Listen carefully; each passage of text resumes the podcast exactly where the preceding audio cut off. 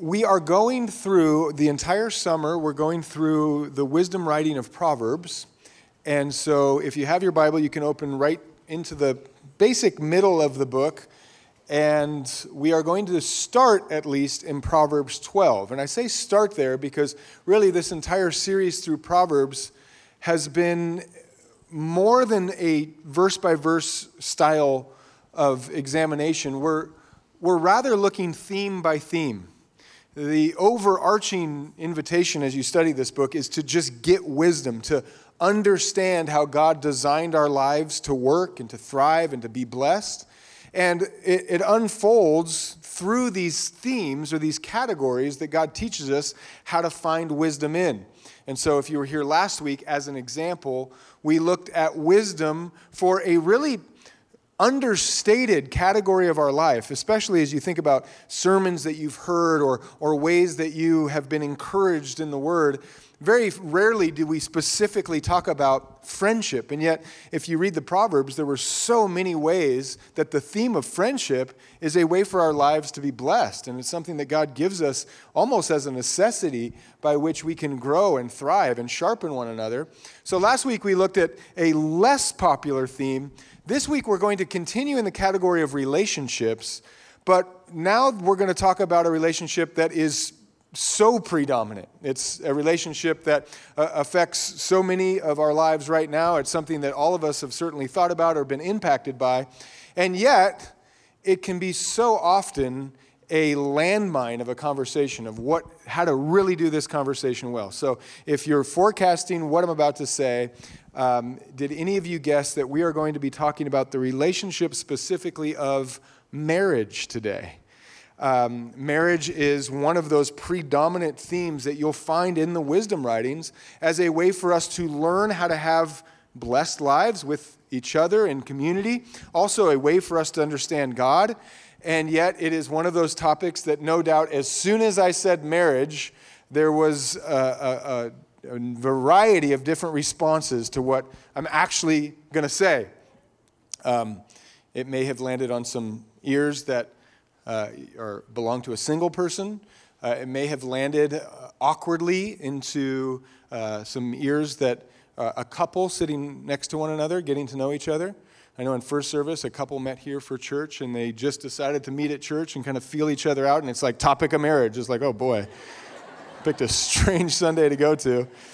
Uh, certainly, I look out, I see some existing marriages. Some of them, no doubt, are thriving, some of them may be surviving. Some people are probably on the other side of a marriage. And so the word, it just lands so, uh, so differently for so many of you. And in fact, it is now a word that lands so differently just across the airwaves of culture. What are we even talking about when we talk about marriage? So, um, just to, just to prepare our hearts and minds, I want to just do one small exercise. I want you to try your best to think right back to one minute ago when I said the word marriage and fill in the blank. Marriage is blank. What, what do you think of when you think of this topic? What, what's going through your heart and your mind as we consider a theme of the Proverbs in, in such a specific way? And then, in reference to just the, the, the cultural conversation, let me fill in the blank for you. Uh, a, a conversation that probably is happening, whether we like it or not, outside of the walls of the church. Here are some common answers that you may have heard just by tuning in to the chatter of our day. How about marriage is an outdated tradition? It's outdated. It's belongs to religious people, but uh, we have progressed and now we think so much clearer about how everything should work, and it just needs to be updated for our modern minds and our modern situations. How about marriage is unnecessary? You can have all of the benefits of once of those things that once just belonged to husband and wife, and now marriage is really just a piece of paper. Uh, take it or leave it, and do whatever you want. And sadly, some would say marriage is just a recipe for divorce. Marriage is a commitment that you are taking, and it's like flipping a coin whether or not it's even going to work. So, why even go down the road? Here's an excerpt from a book on the topic. It says The U.S. marriage rate is plummeting, and today it's at its lowest level ever. when sociologi- sociologist Michael Kimmel interviewed young men across the country, he found that many report having a difficult time making a transition to serious adult relationships, even when they want to, because of years of engaging in casual sex that has left the youth self centered and immature for serious relationships. Uh, how many of you have felt that? Maybe in your uh, experience of dating or trying to figure out how to transition into actually thinking about marriage. So, today we're going to consider what the Proverbs specifically can do to just give us a view of marriage. And as we've been going through the Proverbs, one of our overarching themes is just instructions for life. But I want to be clear that this morning we're going to get less instruction and more understanding. Remember, wisdom unfolds with wisdom, knowledge, and understanding. Uh, sometimes you just have to understand what it is we're looking at. Uh, just understand what, what we're talking about or experiencing with the topic of marriage. So today we're going to look at marriage through the lens of understanding. I'll make a couple disclaimers before we do. So, disclaimer number one, I actually can share with you on the screen. It says, Since a father addresses his son in Proverbs, this proverb is stated from the man's perspective. But a mother could write similar proverbs for her daughter. So the framing of the entire book of Proverbs is for a father to pass down wisdom to his son. So he's giving this from a father to a son's perspective. But this disclaimer essentially says mothers and daughters, or fathers and daughters, could have similar topics, uh, not just for what a husband is looking for in a wife, but what a wife could be considering for a husband. So that's disclaimer uh, one. The second disclaimer, and I think this is important anytime you go down a road where there's going to be immediate impact, because some of you are married now, some of you, like I said, may be surviving rather than thriving. Uh, the intention of viewing the Proverbs to gain understanding, just like all areas of the Proverbs, is to bring fresh perspective on how we can look at it with new lens, biblical eyes, and not fresh condemnation. So we're not going to go through this, and I, I don't want to see any nudging like, see, I told you, this is exactly what I've been telling you. Or I don't want you to think, wow, the, this has happened to be the Sunday that this person didn't come to church. Well, I am going to send them the copy with a sad emoji and the point of the finger. So, with those things in mind, when we go through the scripture, uh, it, it's my hope that it always is a tool of edification, of building up, and of washing and cleansing, so that we can just get onto the, uh, the perfect will of God for whatever He has in the way that He wants to speak to each one of us, whatever your category happens to be this morning. So, we'll start in Proverbs chapter 12, and what we're going to do is allow the Proverbs to fill in the blank. As we ask that question, and it was had an opportunity to kind of allow your heart to stir for what is marriage. Uh, now we're going to look at the Proverbs and say marriage is this. And we're going to look at a few Proverbs to help the Bible uh, give us reference point to what would best fill in that blank. So, Proverbs chapter 12, verse 4. An excellent wife is the crown of her husband but she who causes shame is like rottenness in his bones. And remember our disclaimer uh, we're, we're, using this as a, a, way to view marriage, not necessarily just the role of a woman or the role of a husband. But I think, I think the disclaimer holds true here.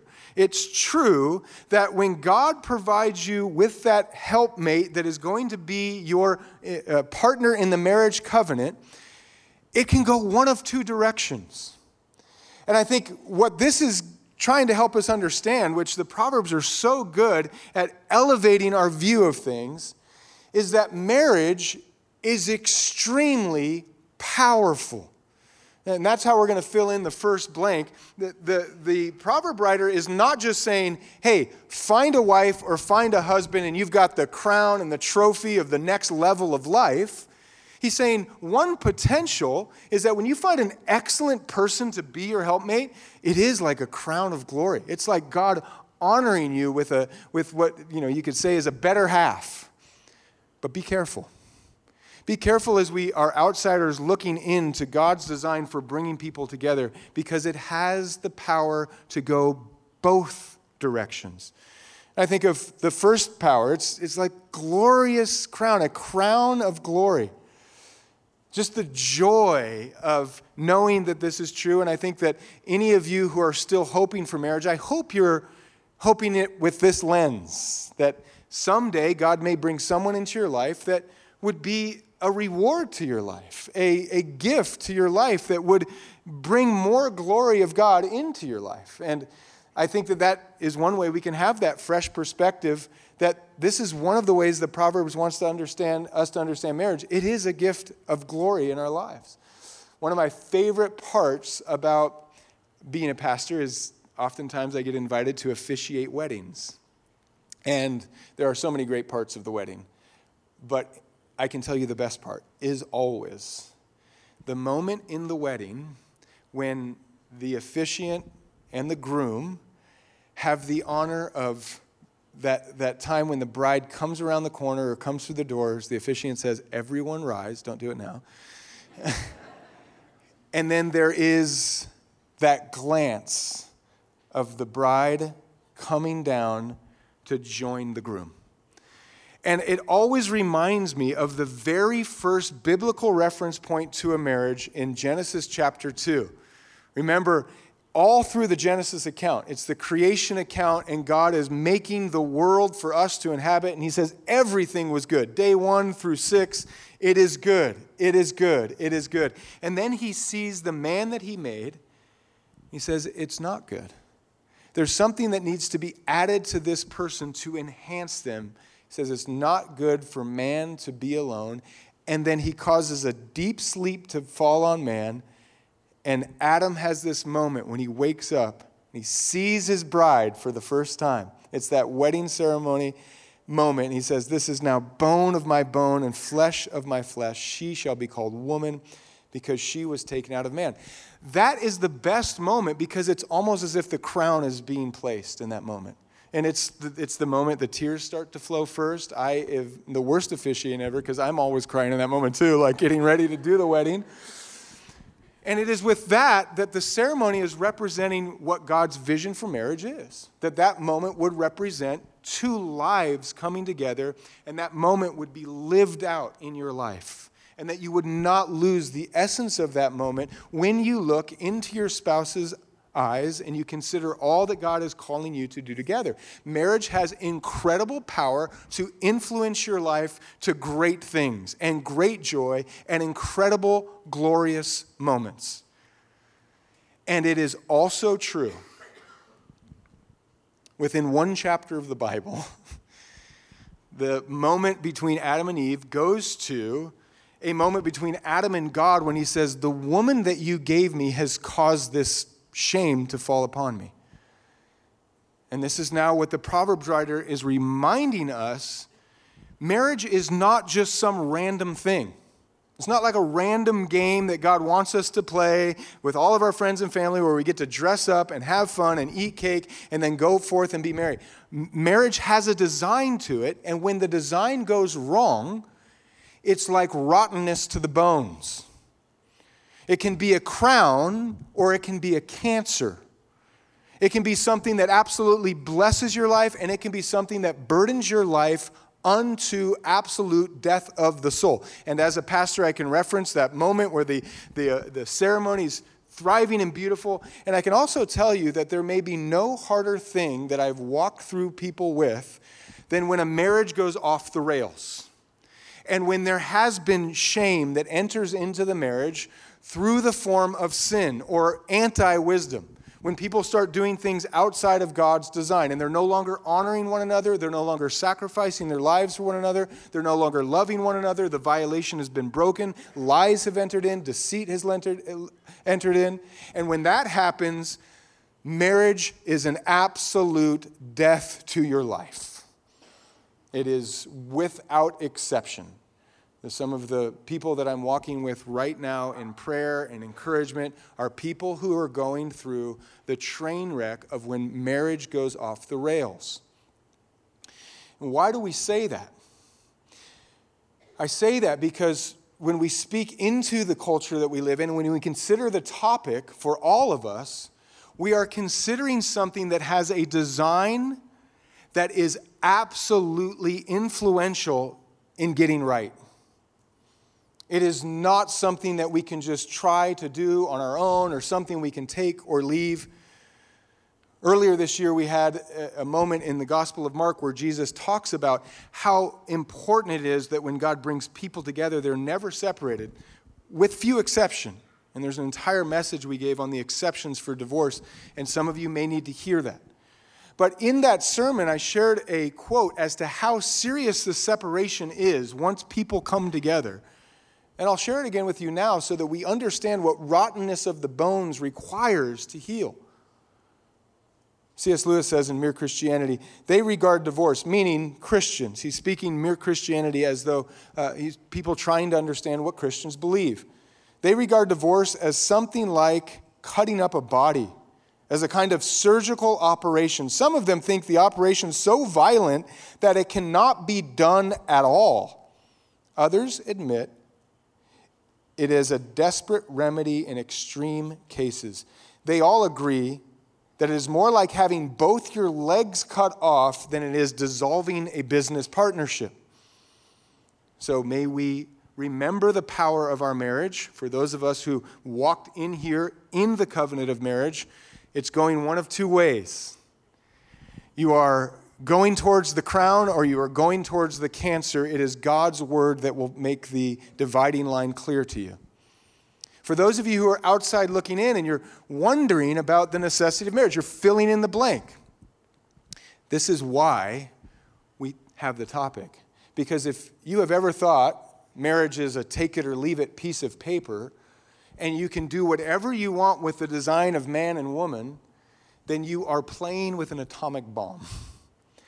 I, uh, I thought of a reference point to our culture. You know, just not getting married, we're just not going to do the ceremony, but you do everything else. You're essentially play acting marriage. You are doing everything that God wants to exist within the covenant of marriage without the covenant. And you are walking towards danger. And I thought of being a kid uh, growing up in Idaho, Idaho used to be uh, less densely populated. Some of you remember that. Especially in Eagle, Idaho, it was mostly, I grew up on a dirt road that has now got you know, traffic light near it. Uh, but when I was growing up, my parents had cars, we just left the keys in them. And uh, the exact age is uncertain. Anywhere from 9 to 10, I started driving these cars around Eagle, driving to town and back. And of course, even back then, Idaho wasn't giving license to a 10 year old.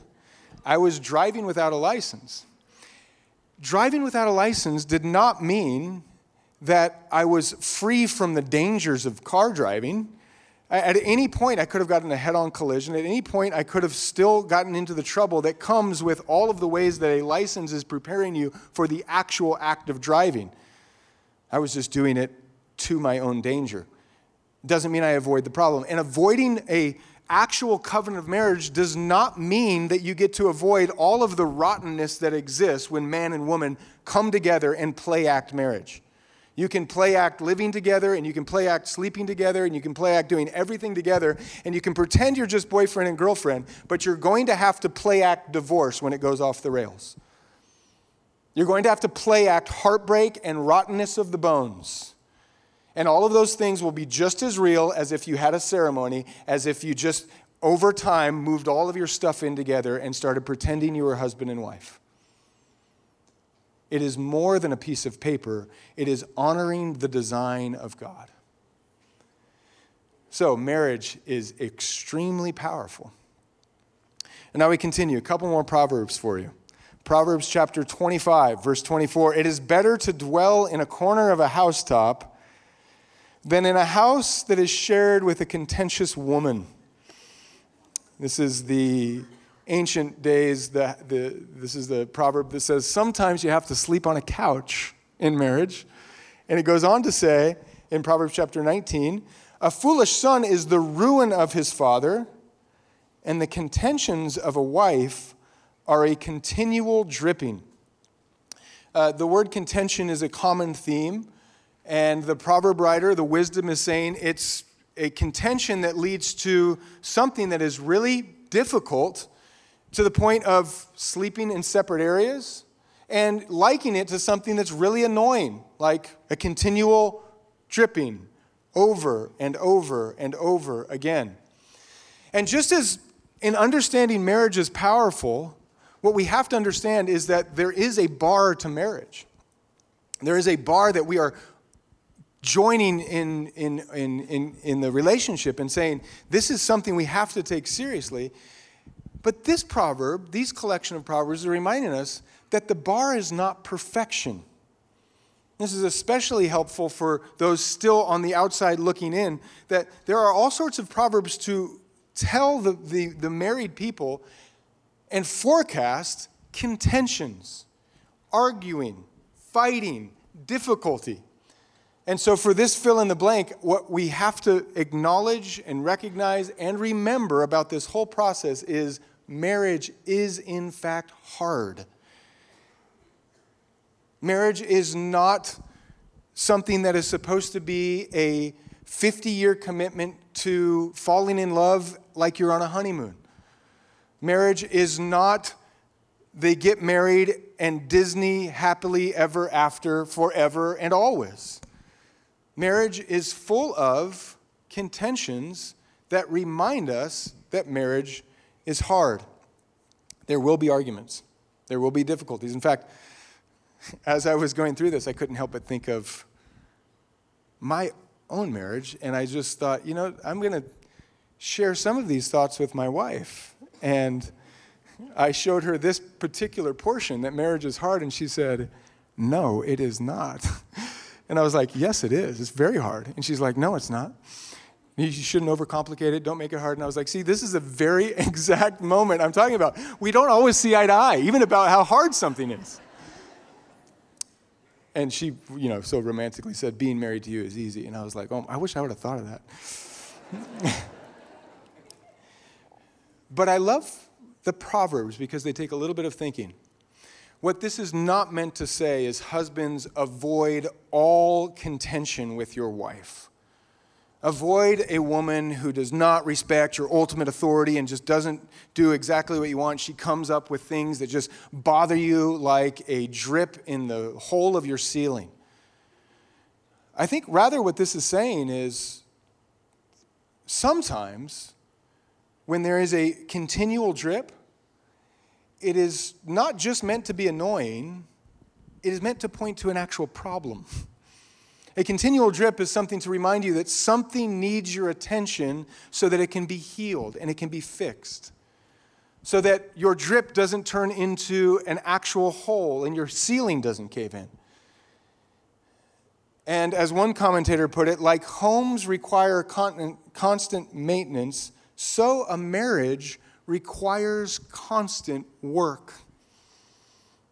You have to revisit your commitment to one another, you have to revisit your life together. And one of the reasons marriage is hard is because it can show continual drip of how the work that needs to be done starts with you. I think marriage is kind of like parenting. They say that parenting is easy until you have kids. And I think it's the same. You're a really good person in your mind. And single people, you'll just have to take my word for this. You're so patient and you're so kind, and you see married people quarrel, and you'll be like, wow, they need counseling. I hope that I, hope that I never have to deal with someone like that. You are that person. You just don't have, you don't have a spouse to point it out yet. The continual dripping reminds us that God always uses the hard to sharpen. God always uses people to speak into our life, and there is no one who can speak into your life better with God honoring contentions than the person that you share a bed with. So we, we change our view from a drip being annoying to a drip being something that we actually need to give our attention to. Marriage is powerful, marriage is hard.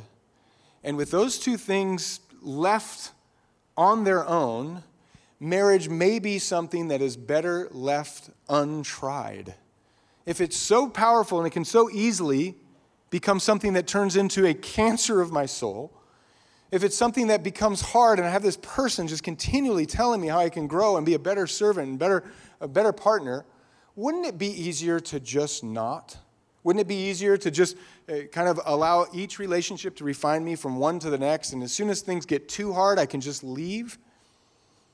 Well, now we fill in the blank with something that is fundamental to the entire view that we have on being married or hoping for marriage or understanding what God's design is, and it is in Proverbs chapter 18, verse 22 He who finds a wife finds a good thing and obtains favor from the Lord.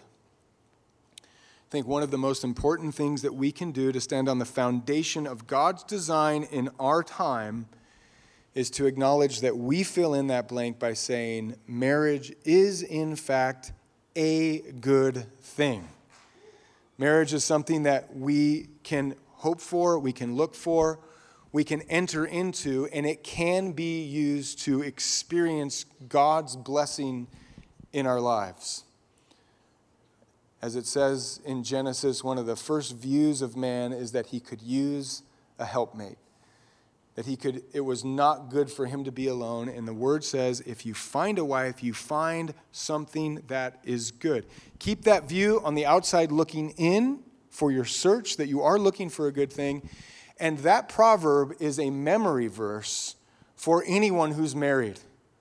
Because, like anything that is hard and has the potential to go one of two directions towards blessing and burden, there will be times when you wonder if the powerful and the hard is worth it. And time and time again, we have to be refreshed that, yes, in fact, God is doing something good in my life with this person. And as a lesson in that, so important that when you read Proverbs chapter 19, verse 13, which is a verse that I think can so easily be put in the category of a contention woman being annoying, it's so important you continue to read the Proverbs because look what it says in Proverbs chapter 19, verse 14, the very next proverb. Houses and riches are an inheritance from the father. So, you know, the continual dripping, that was your inheritance. You can blame your father from that. Your inheritance will wear out. There's so many views you can have about the continual dripping as an inheritance that belongs to the gift that your fathers gave you. But in contrast, a prudent wife is from the Lord. I'm so grateful for that transition from contention to prudence, from what can be considered nagging to what could be considered amazing discernment. Here's how one person put it foresight and discretion are the virtues, are the virtuous and loving versions of nagging. There's a fine line between feeling like someone is nagging and feeling like someone is offering godly counsel. A prudent wife. Prudence is in the family of words that could be surrounding wisdom. So here's a really good view as we consider this word prudence of what it means. It says, Prudence is the virtue of being careful and wise in making decisions and judgments. A prudent person exercises foresight and direction, discretion in various aspects of life, such as relationships and health and financial matters, to achieve the most favorable outcome. And the word says that God helps you with a prudent person coming from the gift of God to bring discretion and foresight for the best plan that He has for you. And so I hope that this can, again, refresh our perspective so that when we do have things that we need to talk about as man and woman, working together as helpmates, we're talking about them in the category of prudence. And I thought about all of the ways that I could easily wrongfully think that my wife is being an annoying drip of water when she's actually a blessed person of prudence given to me by God. So here's some examples I thought of. My wife is always encouraging me to eat vegetables. And I sometimes look at that like just a drip, like just stop the drip. I don't like vegetables. I like greasy food. and yet, she's right. My wife encourages me to go to the doctor and allow medical professionals to examine my body in ways that will lead to healthy diagnosis. Sometimes that feels like such a drip. I don't want to go to the doctor. I don't care. She's like, I care, and I want you to live. And I'm like, thank you. And I realize she sounds like someone who really loves me. She encourages me to spend time with my kids and to not allow uh, work life balance to get out of kilter. She reminds me to call my grandmother, who I love. She reminds me to pay my parking tickets. She reminds me to be a spiritual leader for our home. She encourages me to lead our family in prayer and wisdom.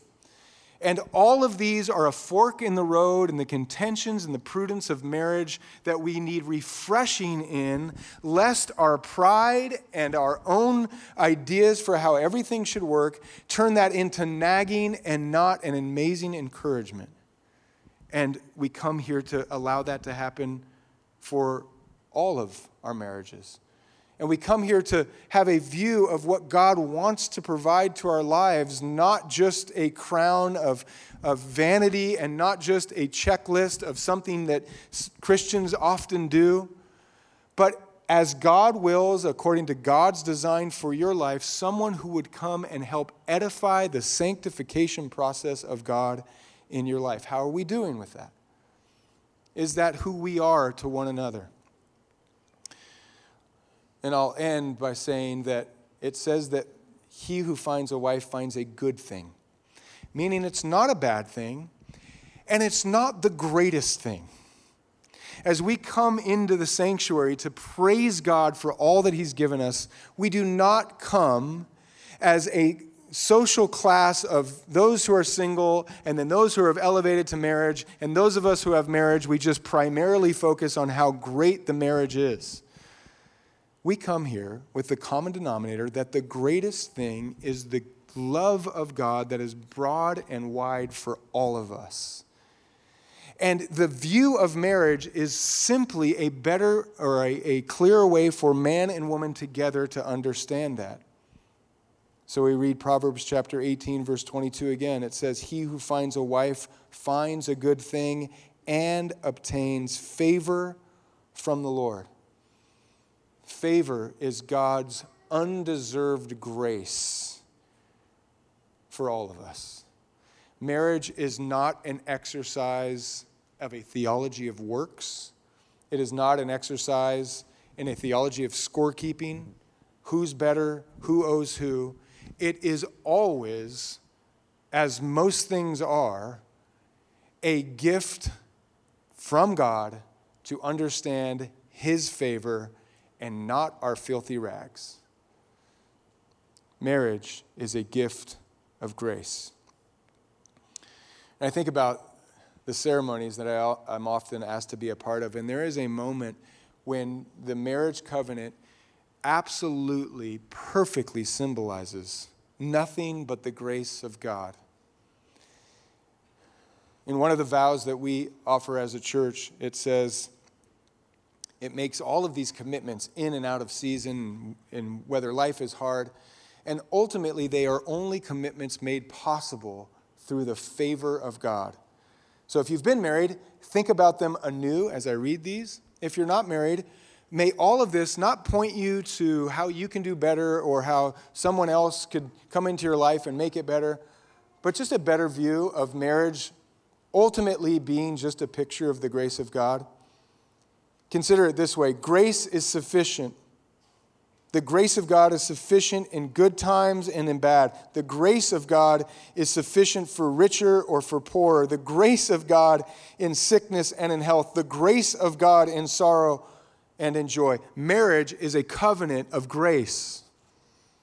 And it is for this reason that marriage is a symbol of Christ and his church. We are saved by grace not of works, lest anyone should boast. And we are joined together as one by grace. Marriage is a gift of grace. So, in conclusion, some things to go forth and remember. I'll give you th- three things to maybe remember as you are an outsider looking in on marriage, considering marriage. And for all of us to remember today for the people that God has called us to be married to. First, remember the beginning. Marriage is the favor of God. James chapter 1 says, Don't be deceived, my beloved brethren. Every good and perfect gift is from above and comes down from the Father of lights, with whom there is no variation or shadow of turning. God gives good gifts, and He doesn't change His mind. And God brought that person into your life to form this relationship with that turned into marriage. It says that you found a good thing, and there's no shadow of turning. Remember where it came from. Remember the joy of coming together. Remember before all the layers of life got complicated and, and you have to sift through all of the burdens. Remember that God had blessed you and God will continue to bless you as you trust Him as the perfect gift giver. Remember your end. And this is just good in life to sometimes zoom out and remember what it is you're walking towards. I was talking to one person this week about marriage, and they said, I always try to keep this in mind. Whenever there's contentions or challenges or marriages get hard, what am I fighting for? Are you fighting just to win an argument? Are you fighting to, to just prove each other wrong, to get one up? Or is there a bigger picture in mind? And with marriage, you have to keep the big picture in mind. Because in all of the ways we just read that covenant, it finishes by saying, until death do us part. Marriage is the gift of God's grace that you will be able to experience as long as you trust Him in it. And the goal of marriage is for one of you to show up at the other one's funeral as the guest of honor. It's good to keep that in mind. It's good to remember that you are walking towards death together that you will be there, ups and downs, and it is only possible by the grace of God. And so, finally, wherever you're at in answering this question, what does this land on for you? Remember the power of grace. Remember that it is all grace. The power of grace to offer free forgiveness that you receive freely I love what Jesus says to a woman. She comes and she weeps at his feet and she washes his feet, and, and, and she was not considered to be high enough status of the culture to be uh, ministering to him. And so someone questioned what was happening. And Jesus says, You know what's happening? She's been forgiven of much, so she loves much. That's a really good thing to remember in marriage. He says, To whom little is forgiven, the same loves little. So when we come to praise God and remember the grace that we stand under, the salvation that we stand on, we are coming weekly to hold in our hands bread and wine that reminds us of the incredible price of our free forgiveness. And Jesus says, Every time you gather, I just want you to hold my body and blood in your hands and remember how much I loved you. I forgive you of everything, washed clean by my blood. And with that forgiveness in mind, forgive, give grace. Be people who receive and extend grace to one another. And there may be no better way to practice that than between husband and wife. And I know that there is no sermon that lands perfectly. Some of you probably are going through difficult times. Some of you have been through difficult times. But I'm trusting that when we focus all of our attentions on the grace of God, we allow Him to speak into our hearts and minds in the exact way that each one of us need to hear His voice.